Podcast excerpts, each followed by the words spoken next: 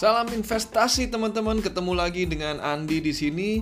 Hari ini uh, saya ingin sharing tentang apa yang terjadi dengan IHSG di tanggal 2, uh, 17 Maret 2020. Ternyata IHSG hari ini uh, payah juga nih teman-teman. Minusnya kurang lebih wow sekitar 4,3 persenan teman-teman.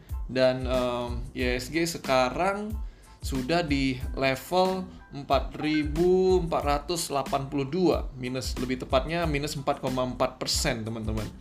Jadi kurang lebih kenapa ya? Tapi ya secara angka sih lebih bagus dibandingkan dengan uh, minus Dow Jones yang kemarin bisa mencapai 12,9 persen ya.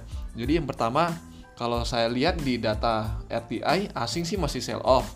Jadi kalau teman-teman lupa uh, pengaruh dari sell off asing itu uh, ke mana, teman-teman bisa lihat uh, ataupun bisa dengar episode yang pertama, di mana ketika asing keluar, ter, uh, biasanya khususnya saham-saham yang di blue chip mereka uh, dia jual terlebih dahulu, kemudian efeknya dari sahamnya akan turun dan mata uang rupiahnya kita juga melemah, ya. Hari ini mata uang rupiah kita juga di kisaran hampir mencapai 15.000 teman-teman wah ini salah satu yang terburuk nih uh, kinerjanya di tahun ini. Jadi um, tapi nggak usah khawatir juga. Kenapa?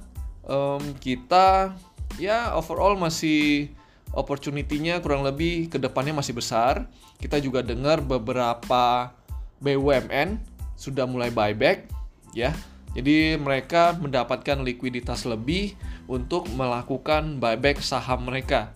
Jadi teman-teman uh, mungkin sekitar satu dua hari ataupun uh, seminggu ke depannya teman-teman akan melihat anomali-anomali tertentu khususnya dalam saham-saham yang sifatnya BUMN ya jadi uh, kalau hari ini minus yang 4,4 persen ini yang pertama saya bilang alasannya satu asing masih sell off uh, yang kedua terkait dengan COVID-19 jadi banyak negara-negara sudah melakukan lockdown nih teman-teman tapi apparently Indonesia masih belum mau melakukan lockdown dengan ya melihat hal-hal yang lebih penting. Contohnya kalau bayangkan aja kalau Indonesia di lockdown, geografi Indonesia kan cukup besar tuh. Ya kan? Bayangkan gimana cara nge-lockdownnya dan mantaunya gimana. Dan yang lebih ribetnya kalau dilakukan lockdown, bayangkan semua masyarakat Indonesia akan panik. Ya, bukan lagi barang-barang belanjaan ataupun Eh, kebutuhan pokok yang diborong semuanya, bahkan kemungkinan ada hal-hal yang di luar itu akan terjadi di Indonesia. Mungkin dengan pertimbangan-pertimbangan itu juga pemerintah uh, tidak melakukan lock lockdown.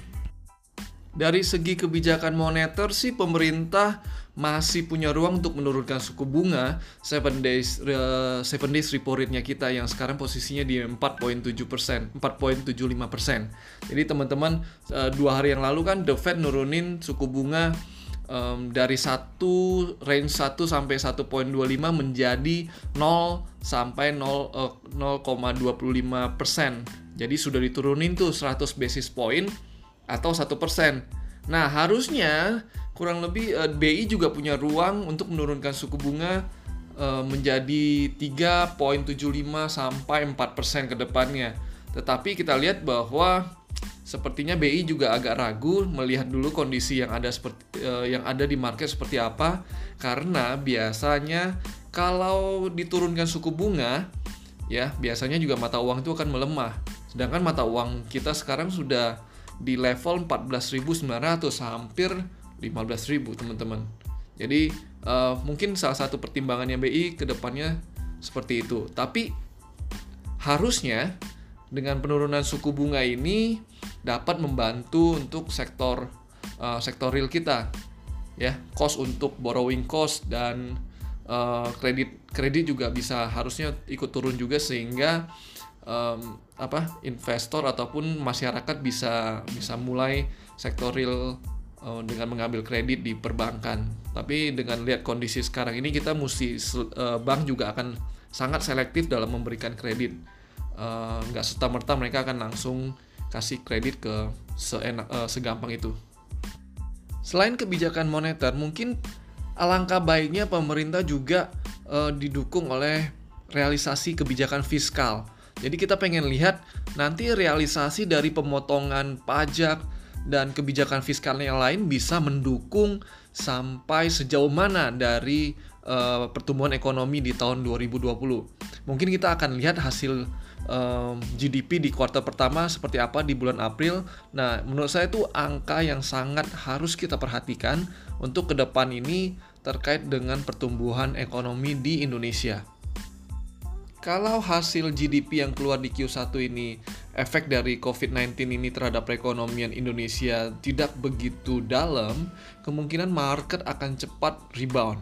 Namun sebaliknya teman-teman, kalau terjadi uh, eh, GDP yang tidak sesuai dengan ekspektasi market, kemungkinan akan terjadi sell off lanjutan.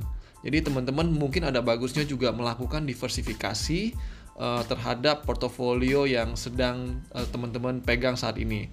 Jadi kalau dari segi saham, um, saham-saham yang blue chip yang likuiditasnya bagus juga menjadi salah satu pilihan yang utama dan kita bisa lihat kita kita juga bisa milih saham-saham yang sektor yang defensif.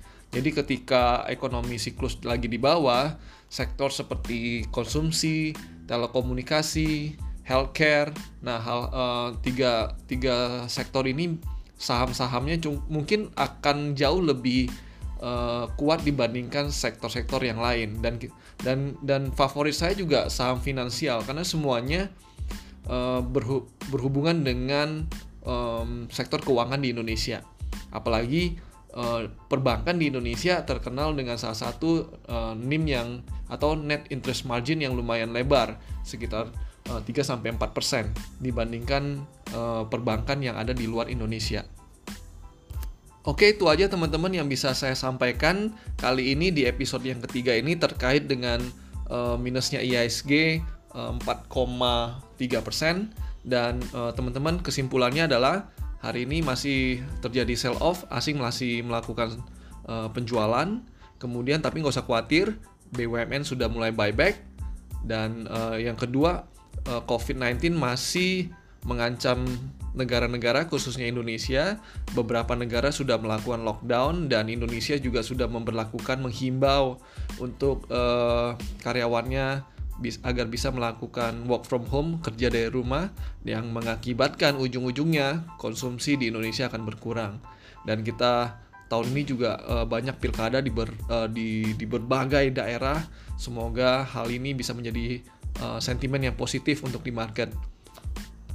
Dan yang ketiga, um, saya dengar bahwa hari ini mulai akan dilakukan tes anti vaksin COVID-19 ke kepada manusia. Jadi semoga um, kita ditemukan anti vaksinnya secepat mungkin sehingga market-market ataupun saham baik obligasi bisa bisa rebound dengan cepat.